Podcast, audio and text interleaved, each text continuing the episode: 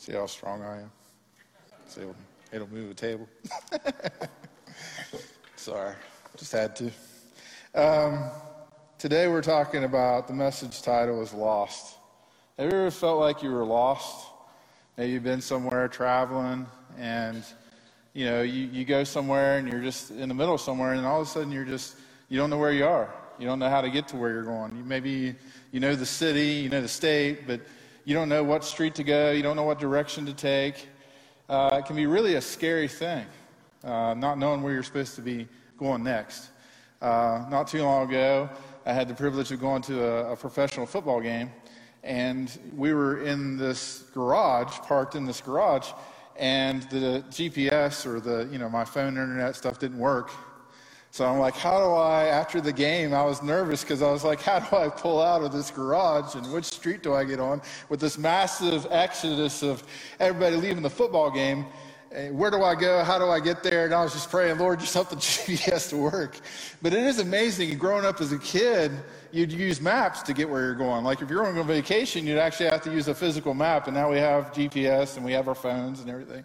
But uh, I remember my mom had this Exxon card, and we were so excited because you could actually plan a trip through this Exxon rewards card or whatever it was, and you could send them information about where you're going. You'd get maps and locations, how to get there, you know, places to eat and stuff along the way. But it's just amazing how far we've come. But I want to go back to that. Was there ever a time in your life that you just ended up and you were lost and you got scared and you were afraid and you're like, how am I going to get to where I'm going or where am I? Uh, a lot of times, us guys, we like to uh, think about how good we are with directions, but there are times where we get lost and we're like, we don't know what to do next.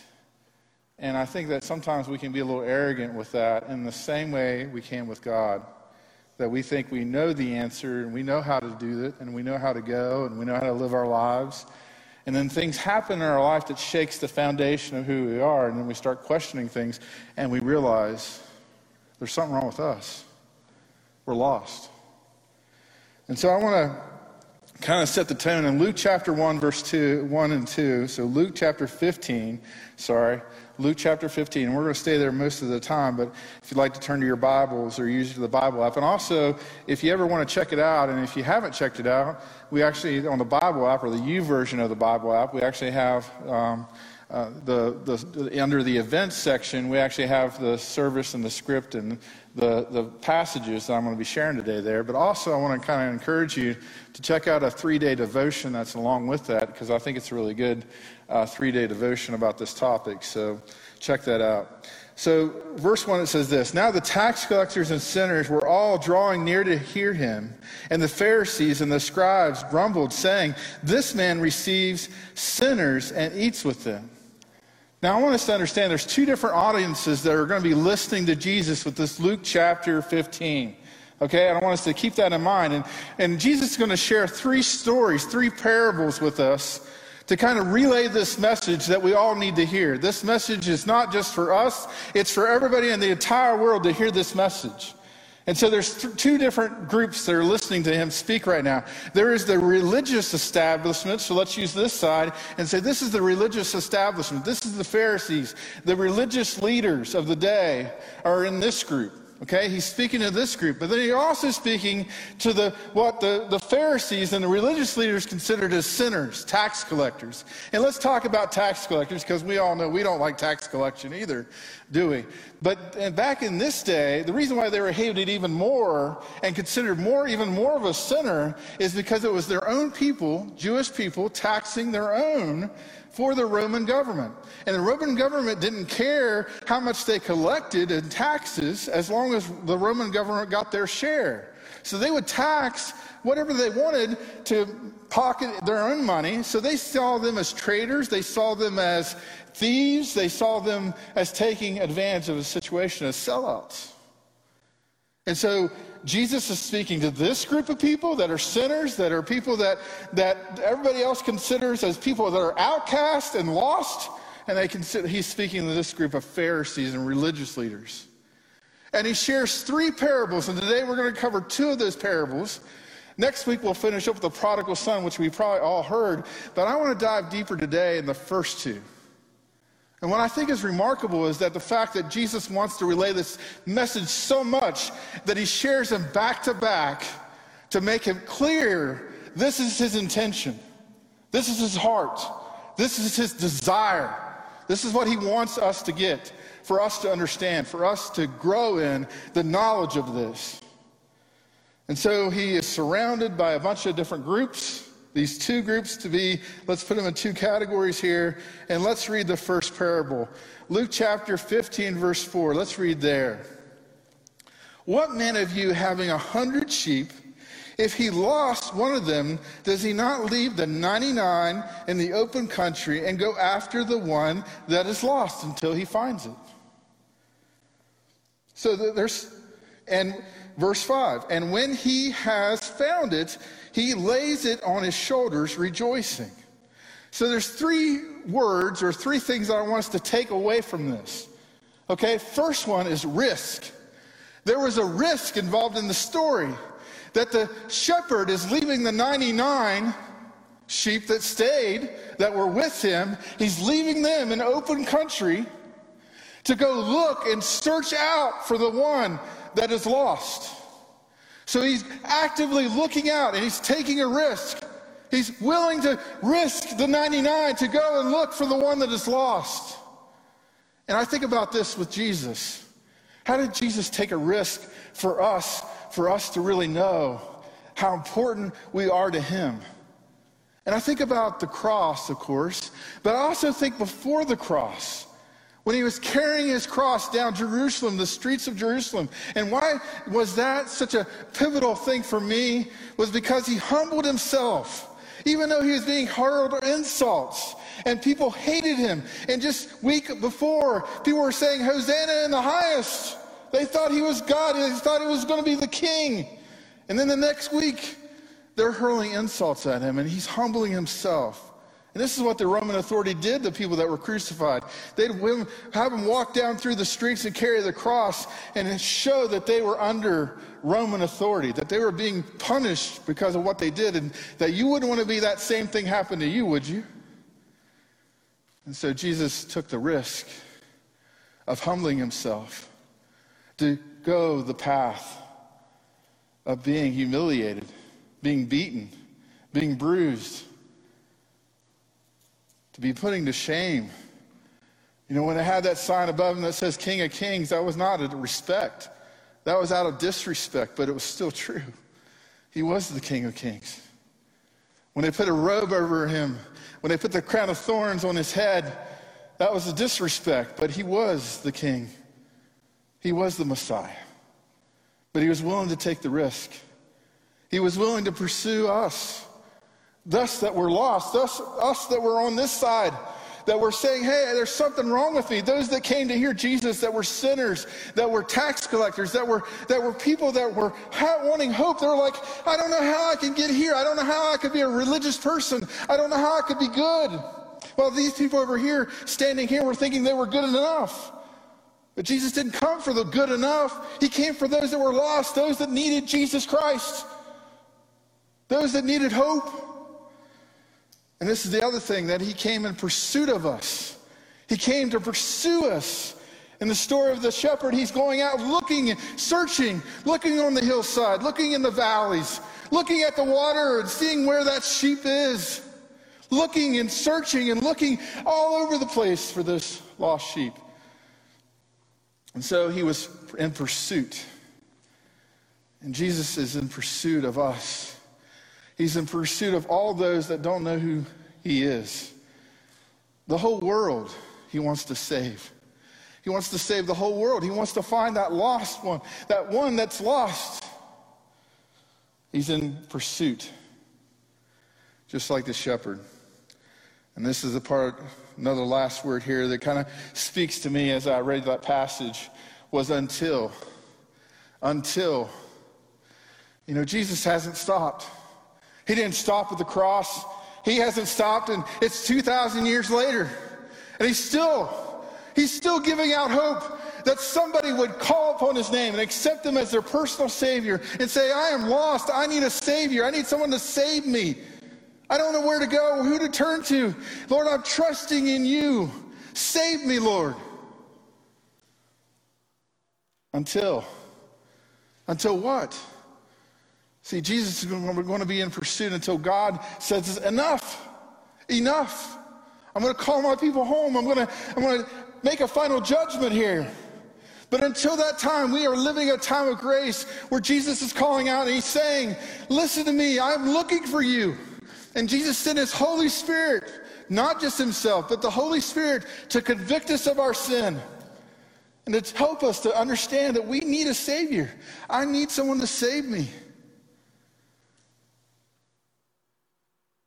So until God says enough, Jesus, the Holy Spirit, God Himself is pouring out and saying, anyone that feels lost, anyone that feels like an outcast, anyone that, that wants to hear from me, I want to open my doors to you. I want to find you. I want to look and rejoice over you. And we'll get to that here in a little bit. So let's look at the next story, Luke chapter 15, verse 8. And it says this Or what woman having 10 silver coins, if she loses one, does not light a lamp and sweep the house and seek it diligently until she finds it. Now, a silver coin in this day was about a day's wage. We don't know why uh, she would search so diligently for this lost coin, but it was important to her. It's probably that she needed the money. Now, I don't know about you, but when I lose stuff, I, I, I'm not very good at finding it. I'll admit that right to you right now. My kids aren't very good at it either. If you want to find something in our house, you better ask my wife. she does a better job, way better job than I do, because if I go look for something, I'm spending about, you know, I'll go to maybe three or four locations and I'll just kind of generally look. And then I'll stop. I'll be like, I, I can't find it. I don't know where it is. I'll go to the family room, bedroom, living room. Can't find it. I'm done. it's lost forever. and, uh, you know, we all do that, right? My kids, they're, they're bad about it too. You know, they'll, they'll leave stuff and they're like, I can't find this. I think Xavier's still looking for his AirPod case. If anybody has an extra one, he needs one, but it's some, probably somewhere in the house. But he still hasn't found it. But we're always losing stuff, but how much do we really search it? In this story, though, we see this woman is committed to it. She's diligent about it, like in the last story, but we're going to find out more about her. And here's what I want to look at is that she looked. She took the time to look for this coin. And she wasn't like me, just kind of halfway doing it or partially doing it. She went all the way and was looking for this coin throughout her house. She was looking at it and she had this intention to make sure she found it.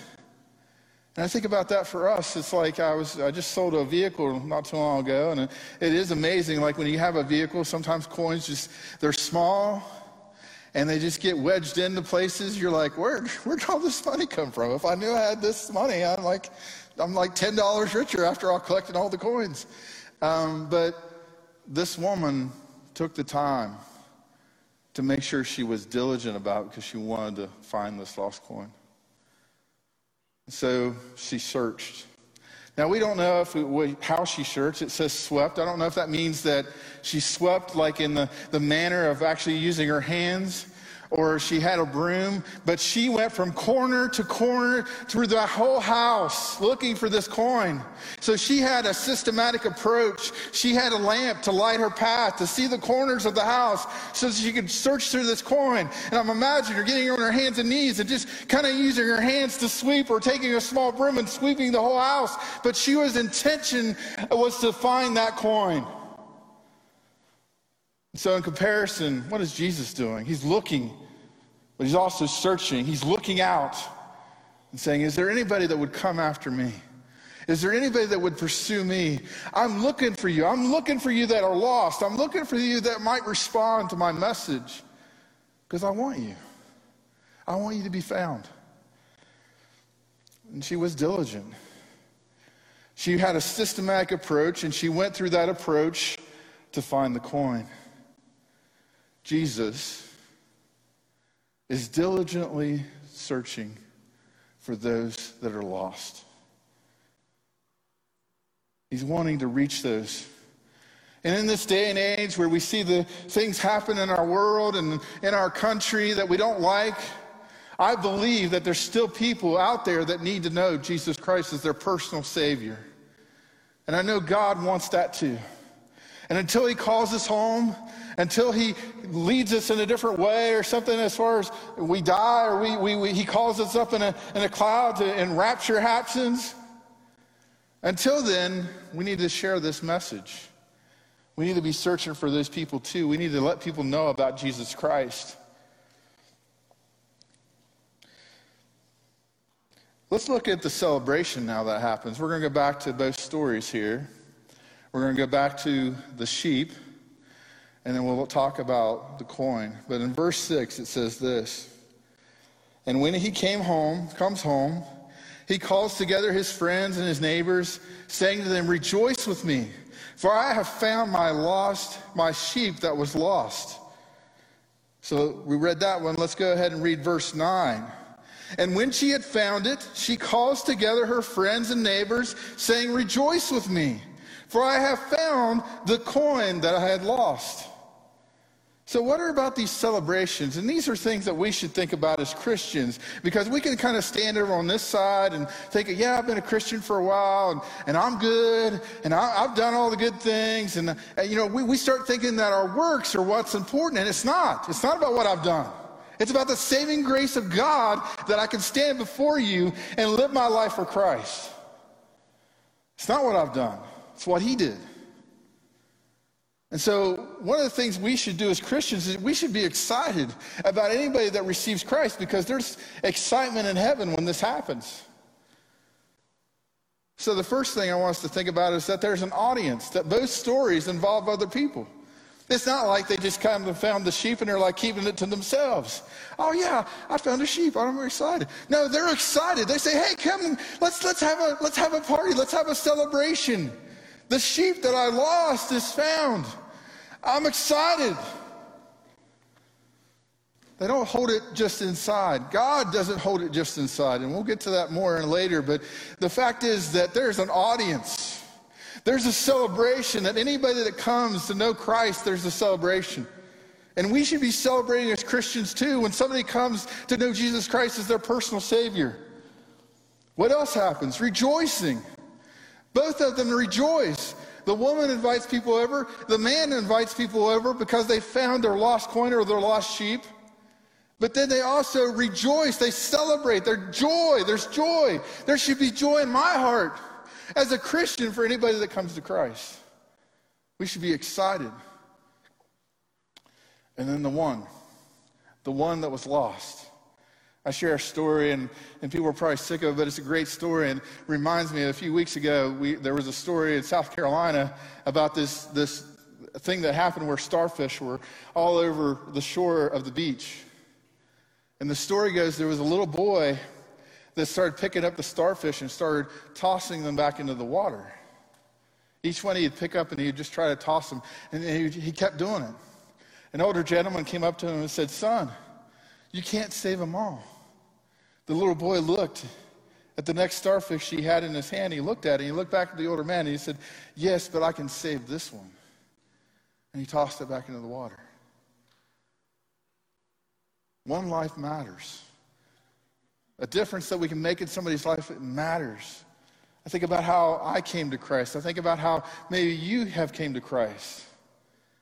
That your life matters. When I hear great stories of like Billy Graham, and Billy Graham came from Charlotte, North Carolina, and there was a man that was on his property that prayed before Billy Graham even thought about being a Christian. At 16 years old, there was this man that came and prayed at his property, at his house, and said, Lord, send us somebody out of Charlotte, North Carolina that will go evangelize to the whole world, to let the whole world know about your gospel. And then Billy Graham came from that. One life matters.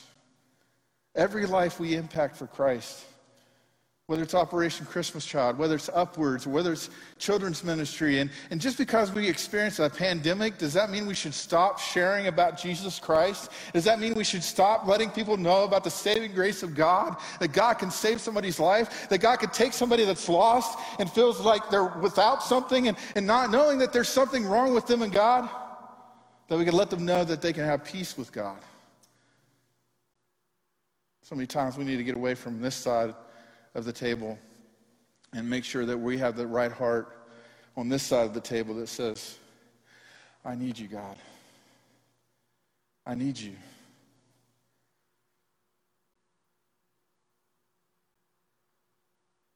And so now we're going to move into just so, or in the same way, depending on your translation. So, Luke chapter 15, verse 7, this is, follows up with the lost sheep. And then we're going to read another one that follows up with uh, the lost coin. Verse 7, it says this Just so, I tell you, there will be more joy in heaven over one sinner who repents than over 99 righteous persons who need no repentance. Wow. There's more rejoicing in heaven over one sinner Somebody that's over here on this side, the tax collector, the sinner, the prostitute, the people that are in the world that uh, you know struggle with their sexual identity, the people that that that have other thoughts and think government is going to save them instead of God, or they put somebody else ahead of them, or they do things that hurts people. All these people can be saved by the same God that saved me. There'll be more rejoicing over one sinner who repents over the 99 that think they're righteous. Let me just tell you, and let's just actually just read it. None of us are righteous, right? Romans chapter 3, verse 9 through 11 says this What then? Are we Jews any better off? So Paul's talking about his heritage. He's saying, Hey, I'm a Jew. Are we better off because we're Jews? He says, No, not at all. For we have already we for we have already charged that all, both Jews and Greeks, are under sin. We're all sinners. We're all failed. And as it is written, none is righteous. No, not one. No one understands. No one seeks for God. No one's right. So, why is it Jesus talking about this 99? Because these people right here don't have the right attitude to be saved. They are conf- so confident in their abilities, they're so confident in what they have, they're so confident in who they are, they don't think they need God. We don't want to be like this. We don't want to, we don't want to harden our hearts to God thinking we're righteous, that we've done works or we've done things to, to make us better off. When we're still in this category, we still need a Savior. I still need God's grace. I still need God's forgiveness. I still need to put my trust in Jesus and my Savior. He's the way, the truth, and the life. I'm lost without Him. He is my GPS. His Word is my map.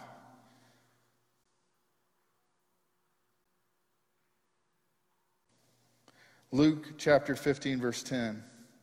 Just so, I tell you, there is joy before the angels of God over one sinner who repents. So again, it goes back to that audience. It's not something that God just says, woo.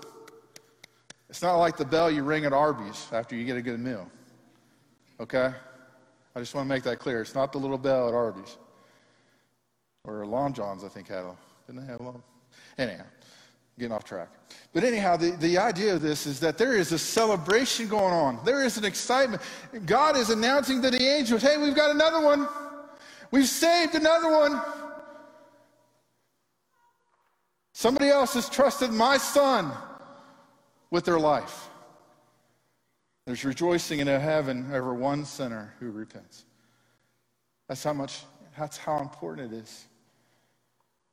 It's so important that Jesus tells three parables to get the message across, just like he encouraged Peter three times. He wanted to make sure that the message was loud and clear why he came.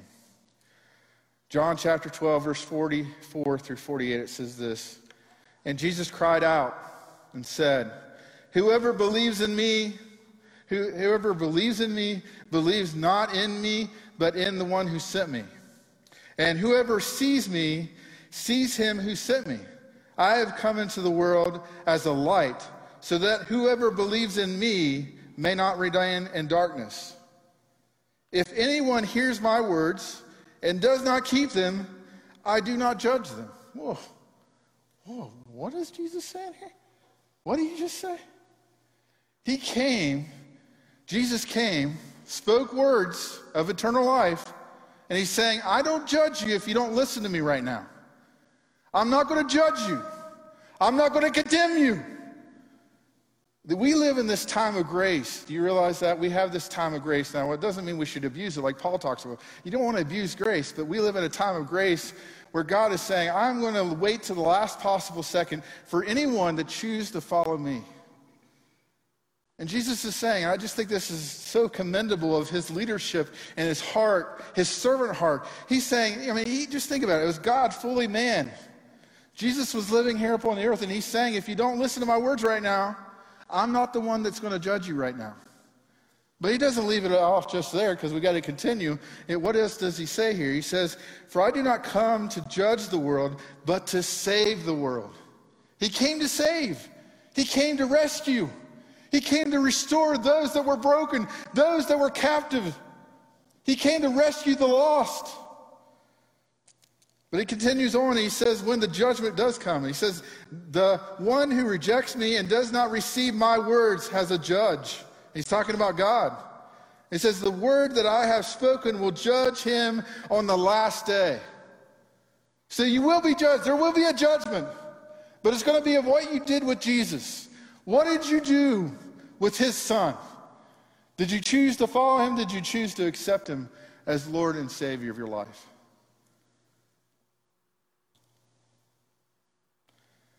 My question for all of us is Are we lost? Do we think we know where we're headed? Do we think we're going to go? You know, do we think we're just a good person? We do we recognize that we need help. And are we willing to say, I need help? Because Jesus is looking for each one of us. And he's not just looking for those of us that are in this room or watching online or wherever you're at. He's looking for everybody in the world. And he's looking for those that would turn their lives to him, follow him.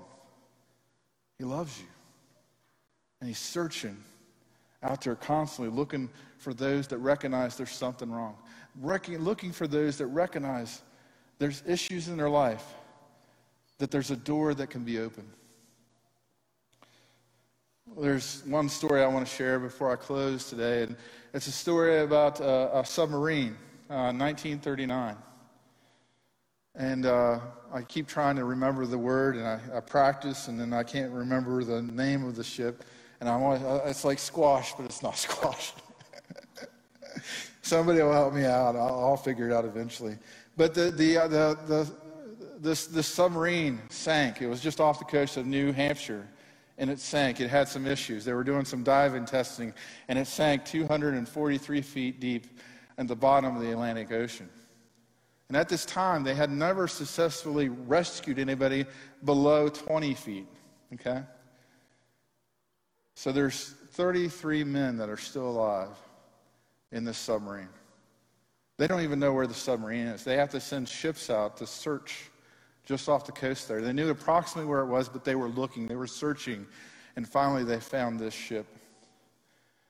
And the 33 men that were still alive on there, they were able to communicate finally with Morse code, communicating back and forth.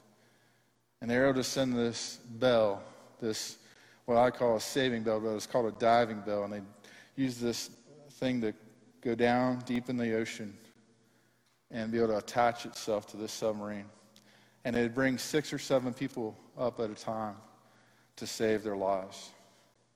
And there's some old footage video, if you ever get interested, you want to check it out, of some of the people coming off that submarine, and, and family members are just waiting there, scared to death what's happening. You talk about being lost. These Navy shipmen were lost just off the, the shore, off the coast of New Hampshire but they were still lost. They were scared. They thought they were going to die. Some of their comrades or some of their uh, friends did die.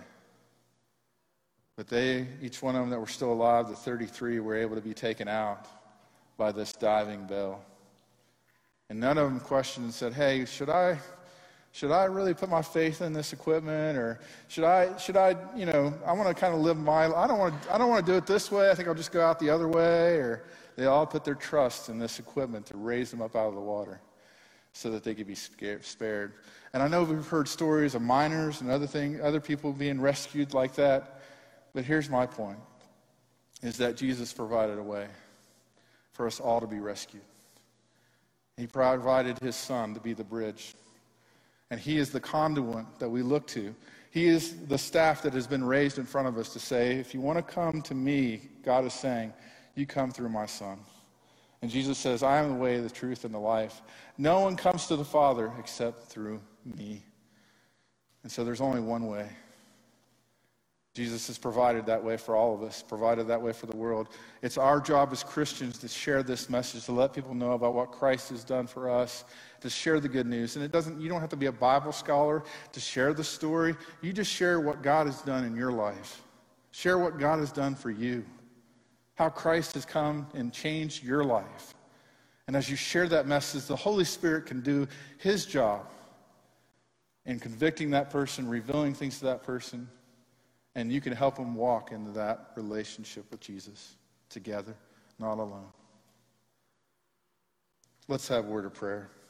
Dear Heavenly Father, I thank you so much for this day. I ask you just be with us, continue to help us to reach, help us to be passionate about it, help us to have joy in our hearts over people coming to Christ, Lord. It is so important that we share this message. Lord, we live in a world that is in chaos at times. We live in a world that, that is depressed, that is discouraged, that is always looking downward. And Lord, what we need to look at is your Son and putting our faith and trust in you. And so, Lord, help us with that process. Help us share the good news. Help us to let people know what you've done for us and what you can do for them. Lord, there are so many people out there that are looking and they're looking in the wrong places because they don't know. They don't have anyone to show them. Lord, help us to be the ones that can show them. And through your Holy Spirit working and working in us and working in them, that we can help reach them for you. I thank you so much for this time, and I ask you to just be with us and speak to us and help us to continue. Whether we have COVID or not, it doesn't matter. The message still goes, the message still needs to be shared. Lord, you are the way, the truth, and the life. In your wonderful, precious name, I pray, Jesus. Amen.